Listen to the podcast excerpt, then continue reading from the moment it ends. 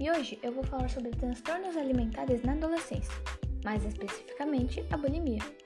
Como é contraída, razões mais comuns, sintomas sentidos e alguns tratamentos necessários. Bom, a bulimia é adquirida quando a pessoa se alimenta demasiadamente, mas depois das refeições vomita ou faz uso de laxantes. Razão mais comum para que isso aconteça é se sentir acima do peso.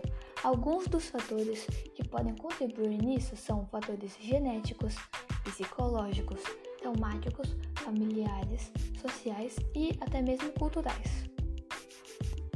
Esta doença já se tornou um grande problema na atualidade, pois já são relatados mais de 2 milhões de casos por ano, e isso é só no Brasil. Alguns sintomas dessa doença são preocupação com peso, vontade de ir ao sanitário logo após as refeições, forçado vômito e o uso de suplementos diários para perda de peso. Se você se sentir assim, deve procurar um médico imediatamente para fazer uma bateria de exames.